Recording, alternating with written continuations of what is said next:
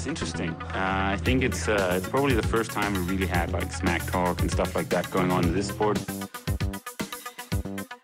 He's definitely been more successful here I mean, in, in Hawaii. But I've beaten him up many times, and he knows that when all the people aren't around him patting him on the back and he looks at himself in the mirror at night when there's no one else, he knows I'm the real deal. Some people talk and they never won Ironman in Hawaii, so I could talk. I won twice. Velkommen til endnu en episode af Trioraklet. I dag skal vi tale med en af Danmarks bedste kvindelige kortdistanceatleter, Anne Holm, til en rigtig, rigtig fin snak omkring 2020-sæsonen og hvad der ellers sker i Stor Hedinge. I forbindelse med, at det i dag har været Norman Stadlers fødselsdag, vil jeg gerne lige pointere, at Trioraklet afskyer snak før race, men holder utrolig meget af med24 og Fusion, fordi de hjælper med at holde hjulene kørende her på Trioraklet. Men øh, nok om det. Vi skal videre til Sydsjælland. Anne Holm, take it away. Hej. Så er vi tilbage i Stor Hedinge. Ja, yeah. Efter en øh, hektisk uge med Hækman, velkommen til podcasten tilbage. Øh, for vi skal lige have en status øh, fra dig. Det, det har som sagt været en hektisk uge, hvor du har været sted sammen med din, øh, din, dit løbecrew. Det skal vi jo lige starte med at høre lidt om, hvordan, øh, hvordan det er at være sted sammen med sådan en flok specialister og sætte øh, mængderekord, så vidt jeg har forstået. Det synes jeg faktisk har været enormt sjovt, fordi at normalt, når jeg er på træningslejr, så er det jo, øh, så er det jo triathlon, og der, øh, der er mængden væsentligt større, end den har været her, sådan generelt set over alle træningerne. Men, men der har virkelig været fokus på løbet her, og det har egentlig været, øh, det har været sjovt at prøve. Og så at være sammen med nogen, der er så specialiseret i én ting. Det var sjovt at, at høre deres historier og, og deres træningsfilosofier. Og er du stadig som eneste kvinde, eller øh, var der også nogle andre, du kunne spare lidt med der? Eller er det sådan lidt en, en herretur? Øh, jeg var der stadig som den eneste kvinde i vores øh, løbeklub, men Hækman, der er træner for løbeklubben der, han havde inviteret en, øh, en pige fra Bornholm og, og hendes far. Han træner begge to der. Ja. Så de var også med. Dem, dem løb jeg sammen med det meste af tiden. Fik du så overhovedet tid til også at svømme lidt, eller var det, var det 100% løb, det gik ud på? Det har stort set været 100% løb. Ja. Det eneste, jeg svømmede, det var lige, det var lige lidt ude i havet, men der var ikke rigtig meget. Det var bare efter en løbetur, hvor vi gik ned ja. for at køle af. Jeg kunne også godt forestille mig, at øh, sådan, hvad hedder sådan noget, fuldbyrsløber, at det er en meget, meget højere intensitet, end du egentlig er vant til, eller hvad? Fordi at du er jo kortdistancespecialist, og jeg ved, at du, I, altså, nu har jeg siddet og fulgt lidt med på nogle af jeres Instagram-stories. I plejer virkelig at, at gå til den, og I laver jeres løbebåndspas og så videre. Men, men, men sådan i selve opbygningen på, på, på, på løbedagen, med I er ude flere gange på både double og triple runs, og, og sådan i forhold til intensiteten, hvordan er det anderledes i forhold til, hvad du kender? Jeg er jo vant til næsten at have et hårdt træningspas hver dag, om det så er svømning, cykling eller løb. Ja.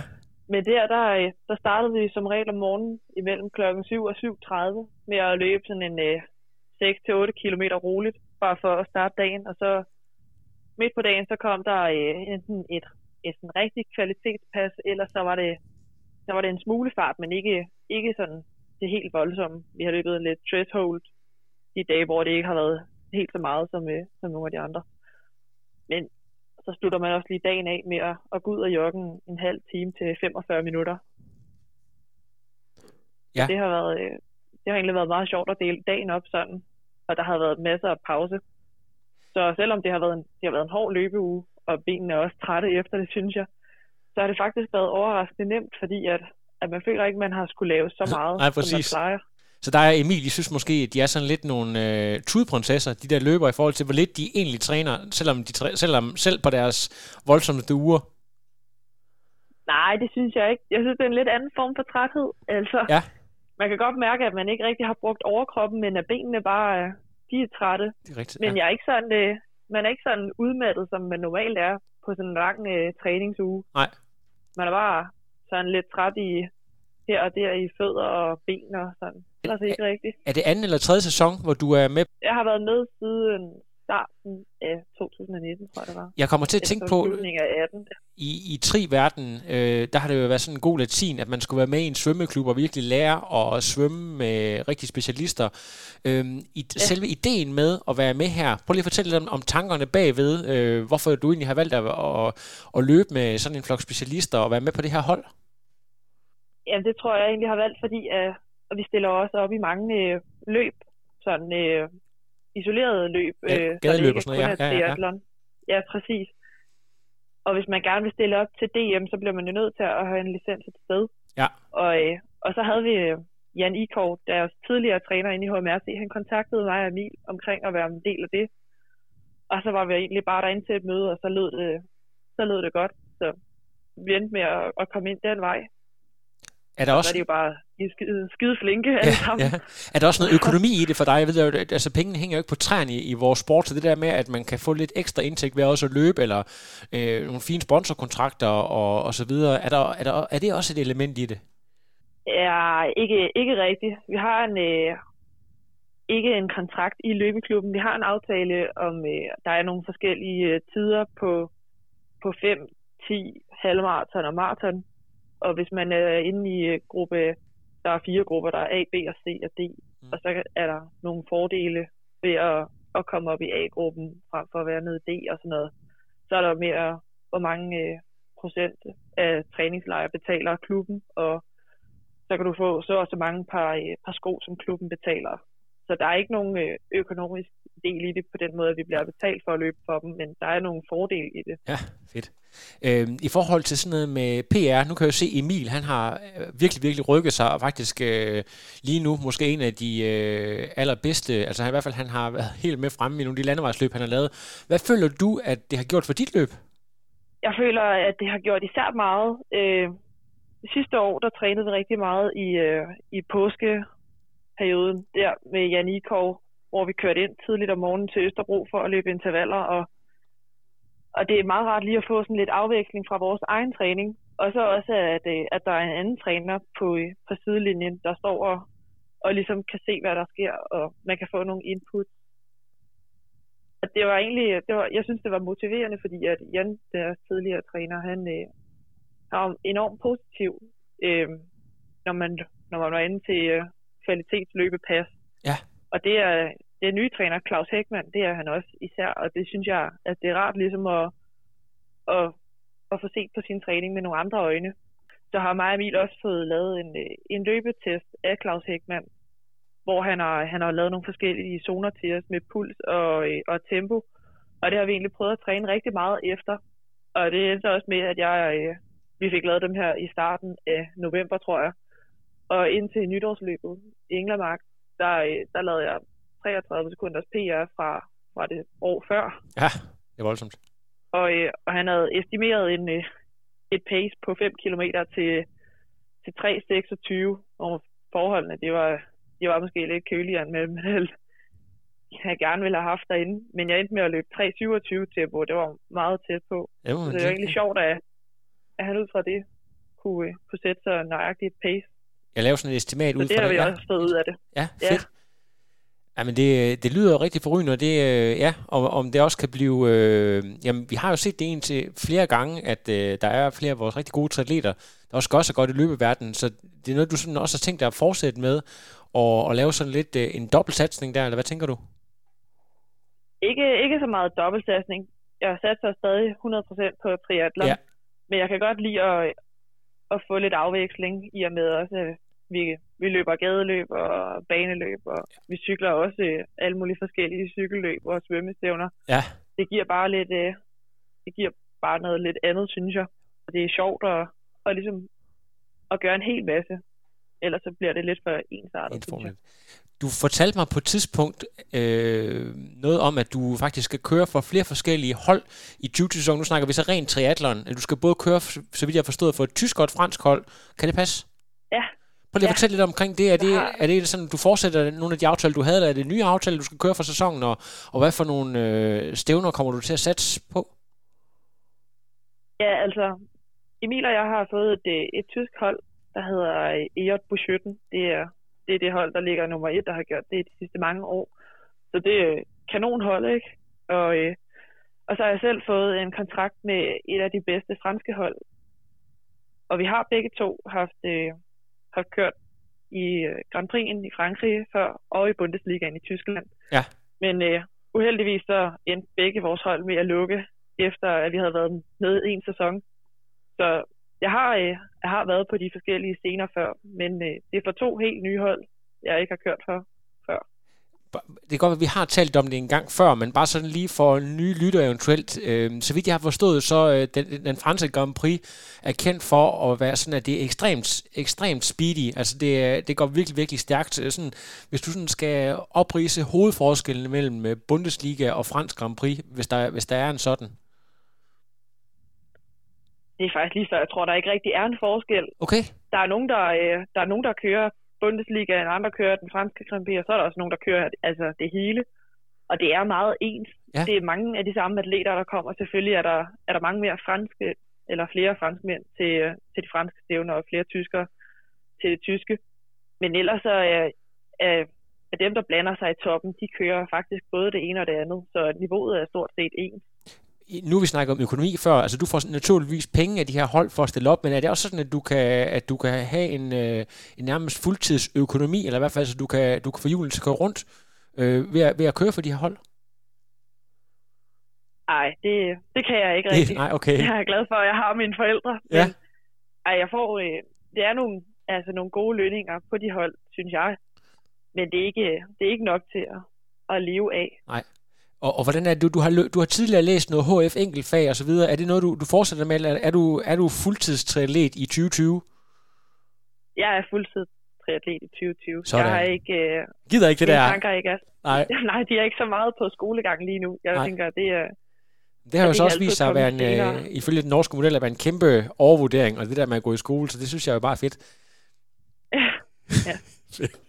Hvad hedder det? Vi skal lige forbi øh, DM også og tale lidt omkring det, fordi at øh, det, har, det er jo sådan lidt for nedadgående, og måske også især for kvinderne, og nu er der øh, sådan lidt, øh, Alberte har været ude for, eller hvad, igennem en, en, en lidt træls operation og så videre, så det der med, at det er også et noget decimeret felt, så det kan jo godt tyde på, at du er i en ret fordelagtig position i forhold til at, at få en senior DM-titel. Er det noget, du vægter særlig højt og prioriterer DM, og hvad, hvad tænker du egentlig om øh, det der med at race på dansk jord i det hele taget? Øh, altså for det første synes jeg, at det, det er lidt ærgerligt, at, øh, at der er så mange ude af altså en DM-betragtning. Ja. Og også, også at vi er så få i Ja. ja. forvejen, at der så er flere ude, det, det er bare mega nederen. Men, men jeg kommer helt klart til at, at køre DM. Og altså, et DM er vel et DM, så Ja, ja. Og ikke at stille op ville jo være helt håbløst. Og du har Jeg ikke overvejet, til at se, hvad der sker. ja, og du har ikke overvejet så, at tage røven på alt og alle, og så lige øh, tage til øh, Silkeborg, og så lige øh, tage DM på den halve også. Nej, det har ikke været i mine overvejelser. Nej. Men, men det kunne da være sjovt en dag. Ja. Det er ikke noget, jeg har tænkt over. I Nej. år i hvert fald. Men det er jo, det er jo nogle gange, at øh, der har været forsvindende få med, så det, der, det er lidt sjovt, når der kommer nogle, øh, nogle nye navne. Jeg, det er jo lige før, jeg tror, at, øh, at du også vil være en af favoritterne der. Hvis, øh, ja, det kommer selvfølgelig an på, hvilken form nogle af de andre kommer i, men, øh, men det kan du så lige tænke lidt over. Noget, noget jeg, der har interesseret mig personligt rigtig meget, det er de der forskellige miljøer, der dukker op rundt omkring, og øh, rigtig mange snakker om, at KTK er ved at bygge en masse op, og der foregår noget i Aalborg, Aarhus, og selvfølgelig også stadigvæk på øh, Tritium SDU, men øh, i Stævns, øh, blandet med din far, som en af hovedkræfterne, så er jeg altså også ved at få bygget noget op, og det, det var det allerede godt på vej til øh, sidst vi talte sammen, men det er som om, at det sådan vokser med eksplosiv hast. Kan du lige prøve at sætte et par ord på det, I er ved at bygge op dernede, og hvad det egentlig foregår også med jeres ungdomsafdeling og så videre? Jo, altså vi har jo lige øh, for nylig startet en, øh, en ny klub. Og, øh, og det går egentlig rigtig godt for dem. Eller, ja, min far han er en af, af dem, der har været med til at starte den. Og udover at have meget fokus på age-grupperne, så øh, er de også i gang med at lave en ungdomsafdeling, hvor vi, øh, vi laver nogle træninger for dem og sådan. Og jeg tror, altså, vi har da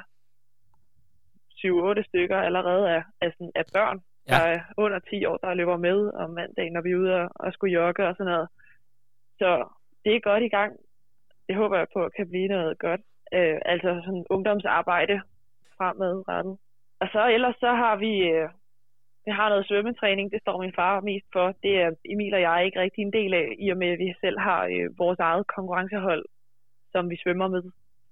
Og, og det ligger lige oven i hinanden, så det vil ikke give mening. Men øh, vi har noget, nogle rolige løbepas sammen, og vi har et kvalitetspas om torsdagen, og det fungerer skide godt, at man så bare ligger og løber øh, alt det hurtigt på, øh, på en rute, og så ja. ender man med at stoppe sådan cirka samtidig. Så, så det ender med, at øh, Emil og jeg også kan træne sammen med nogen, der er væsentligt, øh, jeg, ikke, jeg har ikke lyst til at sige dårligere, men måske ikke helt samme niveau. Folk, der ikke træner for fuldtid, ligesom vi gør måske? Nej. Ja, ja, præcis. Men det, det fungerer ret godt. Vi har jo også, øh, vi har jo også nogen, vi træner ret meget sammen med. Og især, øh, når vi lige fået en ny en, øh, sådan øh, ungdommer, øh, Jakob Sørensen, jeg ved ikke, om du kender ham. Han plejede at køre for Haslev. Han er en del af, af SOS Stævns 3 nu. Ja. Og han kommer også og løber med der om torsdagen, når vi har kvalitet. Han er jo en, en hurtig gut på løbet, så det er rart at have nogle andre også at løbe med.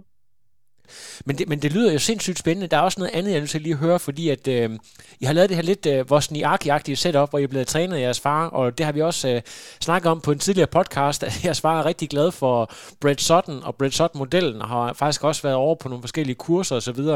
Prøv lige at fortælle om det der med pros ja. and cons, det der med, at man har en, der, der følger en 24 timer i døgnet, øh, og kan overvåge en, hvordan det er at blive trænet af sin egen far, altså fordele og udlemper ved, ved den her øh, setup.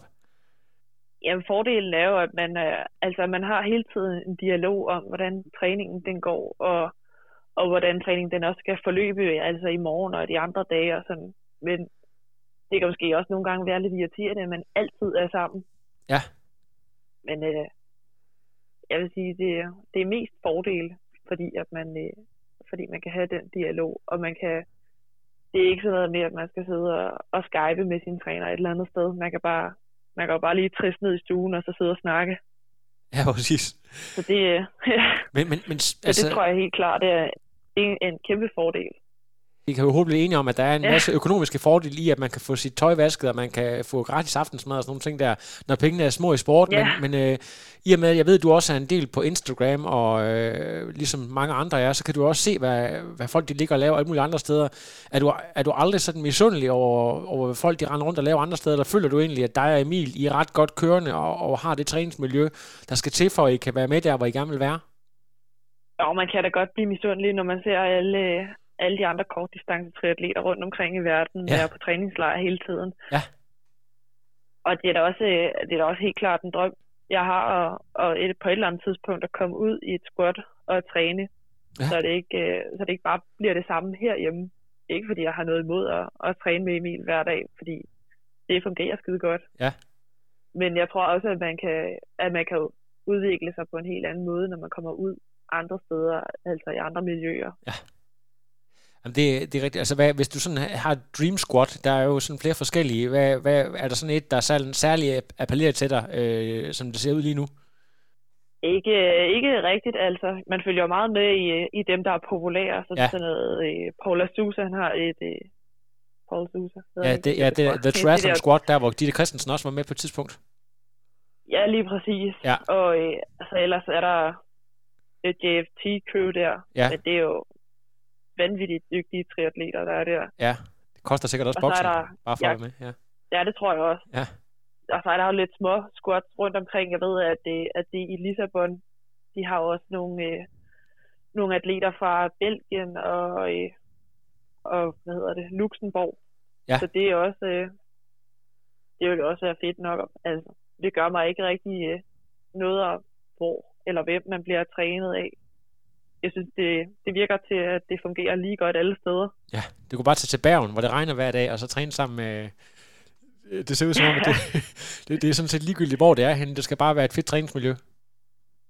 Ja, jeg tror, at det, at det vigtigste det er at have nogen at træne med. Det, det tror jeg, det er, at man udvikler sig allermest. Det tror jeg, du er fuldstændig ret i. Jeg synes, noget andet, jeg også lige vil spørge ind til, det er, at jeg lægger lidt, lidt mærke til, at du, øh, nu ved jeg selvfølgelig ikke, hvor meget du har trænet tidligere, men, men du sådan er oppe og runde 29 timers, øh, skråstrej 30 timers træningsuger, som lyder ret meget for øh, en kortdistanceatlet.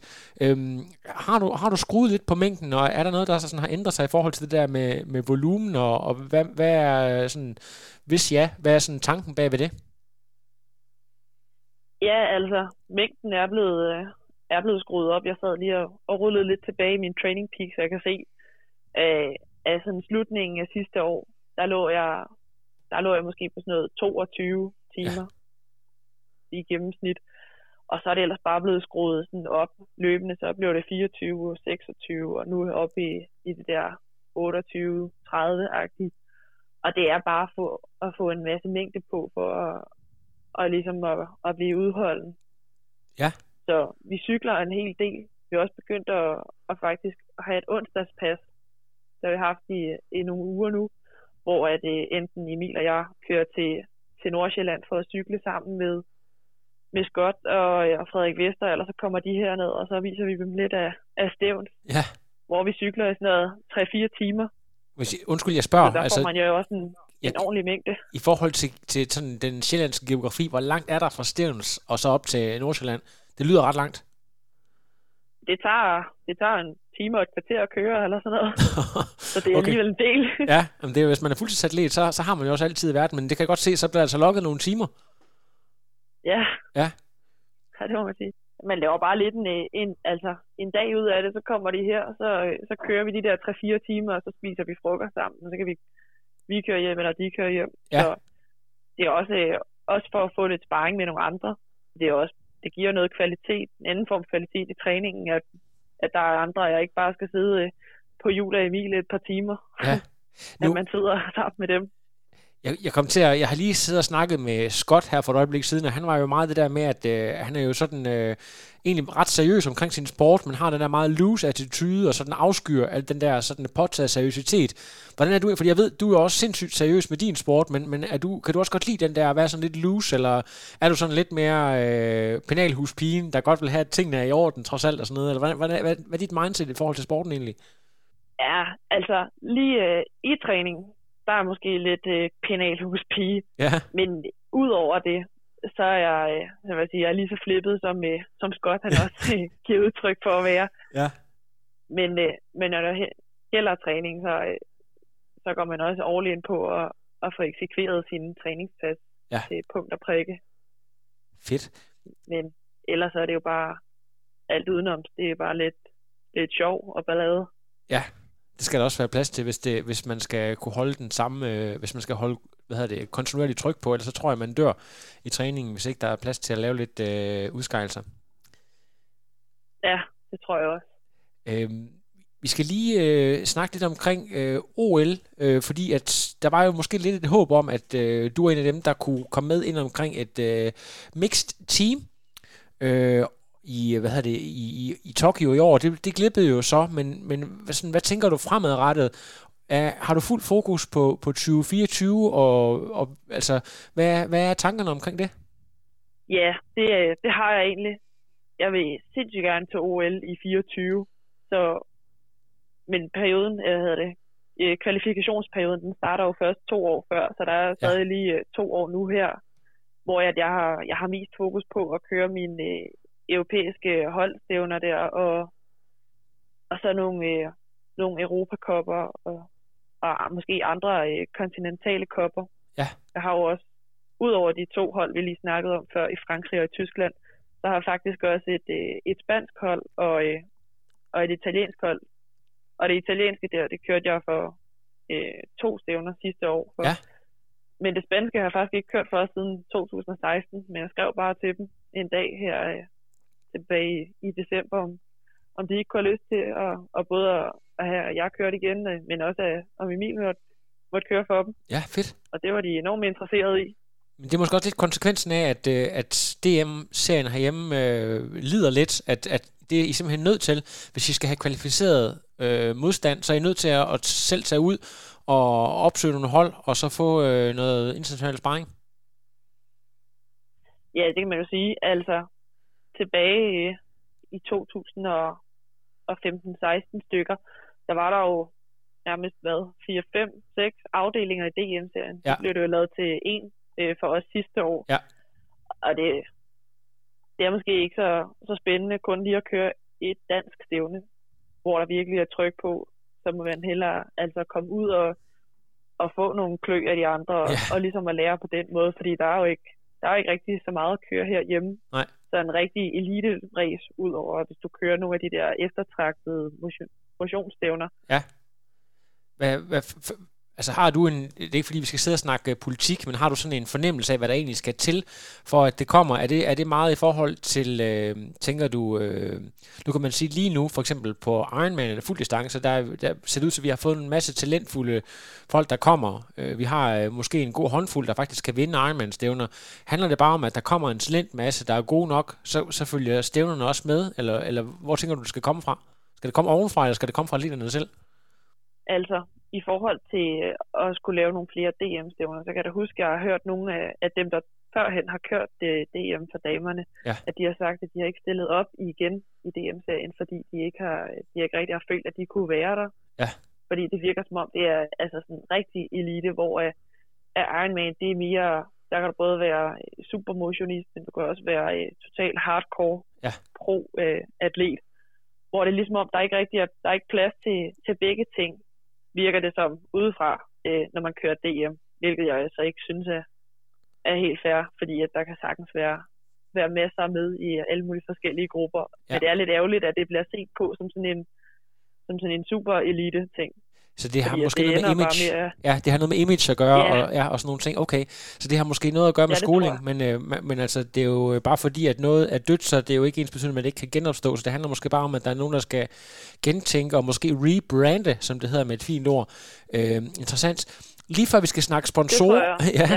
før vi skal snakke sponsorer, så nævnte Ja. Scott noget andet, jeg synes, der var rigtig spændende, jeg lige vil nævne med dig, fordi at øh, jeg skulle snakke omkring en anekdote med ham, og der var EM for klubhold, øh, hvor, øh, ja. Hvor Scott han havde en sjov historie. Der sagde han faktisk, at Anne Holm havde lavet en præstation, han synes, der havde fået alt, alt, alt for lidt credit.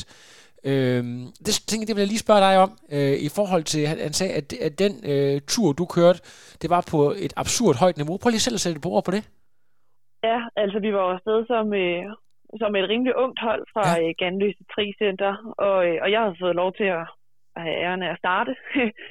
og det var jeg egentlig rimelig bange for, fordi at der, der var nogle, øh, altså, nogle okay navne til start, og, og især en af de franske klubber, der hedder øh, Poesie.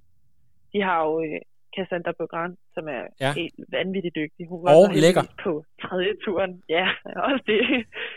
Men, øh, men øh, ellers så havde øh, det hold, der var fra Lissabon, de havde hyret øh, Katie Safaris ind til at køre. Hun var første starter.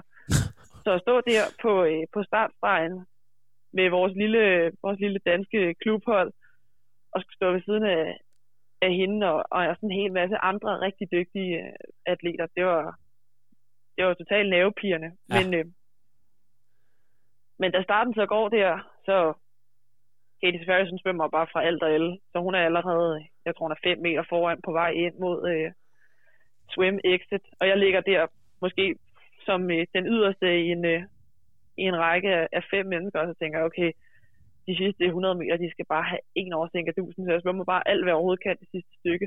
Og jeg ender mig faktisk med at, at svømme forbi dem, jeg ligger på række med der, og så tænker jeg, nå, okay, hvad skal der så ske nu? Og jeg når ikke rigtig at tænke så meget ud over, at jeg bare skal op og lave et hurtigt skift. Og da vi så kommer ud og skulle hoppe på cyklen, så står jeg lige ved siden af Katie Safaris, og så tænker jeg, okay, hvad skete der lige her? Og så ender jeg med at, at få lov til at bare at sidde bag hende på cykeldelen, imens at, at resten de sidder nede i anden gruppen. Fedt. Så det var, det var totalt surrealistisk. Jeg sad bare og tænkte, det er for vildt det her. Jeg sidder bare heroppe med Katie Safaris. Og da vi så kommer ind på, øh, på løbet, så tænker jeg, okay, hvad skal der så ske nu? Hun kan jo uden problemer løbe fra mig. Så jeg går bare ind og laver sådan, øh, altså, super skift, synes jeg selv. Og kommer ud foran hende, og så ender jeg og tænker mig, okay, jeg, øh, jeg løber indtil at hun henter mig. Så løber jeg alt, hvad jeg kan, og så henter hun mig, og så ender hun med at løbe sådan noget 15 sekunder fra mig. Det er jo ikke, det er jo ikke alverden Nej. i forhold til hende. Og det giver jo bare øh, Scott altså, et ordentligt godt øh, udlæg til hans, hans relay-ben der. Ja, ja. Det tror jeg også, det har været en enorm sjov oplevelse for ham at få lov til at sidde helt oppe i fronten med Sammen med- nogle af, med nogle af topstjerner. Ja. Jamen, det er jo, øh, altså, det er også et eller andet, sådan, der irriterer mig, det der med, fordi det, det kan godt være, at jeg har måske læst om det her på et eller andet tidspunkt, men når du genfortæller det her, det der med, at den her historie ikke kommer ud til folk, øh, fordi hvis det havde været på en hvilken som helst anden distance, så har folk gået fuldstændig amok, hvis det havde været en af vores danske drenge, der lå sammen med Jan Frodeno og hvad det, altså, hvis du, kan, du, Ja. kan du følge, hvad jeg mener? Altså det der med, at de her historier skal fortælles. Jeg tror, at, jeg tror, at grunden til, at der ikke har været så, så meget fokus på den, er fordi, øh, for det første, for det første var der ikke så meget øh, altså sådan live-dækning, så man kunne ikke rigtig se det. Nej. Og så efterfølgende, så kunne man ikke rigtig gå ind og analysere på det, fordi at øh, alle splitsiderne på, øh, på, altså på alle, alles hold, de var, ja. de var helt mærkelige. De ja. passede ikke. Så man kunne ikke gå ind og, og sige, okay, hvad skete der lige her? Så det er mere bare sådan, øh, det er mere en, en ting, man selv skal fortælle. Ja. Fordi det er ikke noget, der kan findes nogen steder. Hvilket også er sindssygt ærgerligt, fordi jeg, er i min optik er, er det helt klart min bedste præstation nogensinde. Ja. Nu er det i hvert fald kommet Så- her på Triorakle, så, har, så øh, regner jeg med, at folk de hører det og, øh, og deler det i vildskab. Så det, øh, det, det, er jeg glad det, det. Jeg er i hvert fald glad for, at jeg kan være med til at få budskabet ud. Øh, 100 procent. Øh, Anne, har du nogle øh, sponsorer, der øh, er med dig øh, endnu, eller har du fået nye sponsorer, der skal nævnes her, øh, før vi siger farvel og godnat og tak for i aften? Jamen, det har jeg helt, helt sikkert. Jeg har øh, Bitter Sund. Det er jeg stor tilhænger af i vintermånederne med vores løbepas. Ja. Og så øh, ellers Argonetten og Optima Sport, Run for All, og så min svømmeklub SOS Stævns.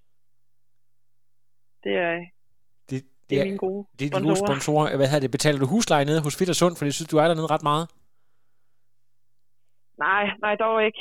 Men jeg er der virkelig tit. Ja, det ser sådan ud, ja. Man kan jo se, når man, øh, når man tjekker ind, så kan man jo se, hvornår man øh, har været der på dagen. Og det er ikke, øh, det er ikke usandsynligt, at vi er der to gange om dagen. Men vi, jeg har skrevet en kontrakt med dem, hvor mit øh, medlemskab det udløber i, øh, i 2126. Så Ja. jeg har nogle år endnu. du har nogle år endnu, men er det ikke også er det sådan et af de der centre, hvor der også er frugt og sådan nogle ting, altså man kan faktisk øh, leve ret godt dernede, og hvis der også er sauna og sådan nogle ting? Og der er skide hyggeligt, og, øh, de har lige fået sådan en automat med dansk vand, så øh, man kan bare blive der for altid. det er jo helt perfekt. Så skal vi også lige, øh, kan vide om ikke også de kan lave et øh, med Faxe Kondi Booster. Det er, øh, altså hvis, hvis de hører med ned i Fedt og Sund, så kan de måske lige se den idé med. Så kunne det også være, at jeg kigger forbi. Det kan jeg lige pitche for dem næste gang, jeg er der. Jeg så. kunne du ikke gøre det. øh, ved du hvad, Anne, tusind tak, fordi du lige øh, brugte en aften øh, på lige at fortælle omkring, hvad der skal ske i 2020, og hvad der ellers sker øh, i din karriere. Hvis du har øh, et godt billede eller to, må du gerne sende, så redigerer jeg, og øh, Scott, han kommer i morgen, og så regner jeg med, at øh, din podcast, den kommer på onsdag, eller i hvert fald en gang i midtugen. Så tusind tak, fordi du stillede op, Anne. Selv tak. Det er godt. Kan du hilse omkring dig? Det skal jeg gøre. Det er godt, du. Hej.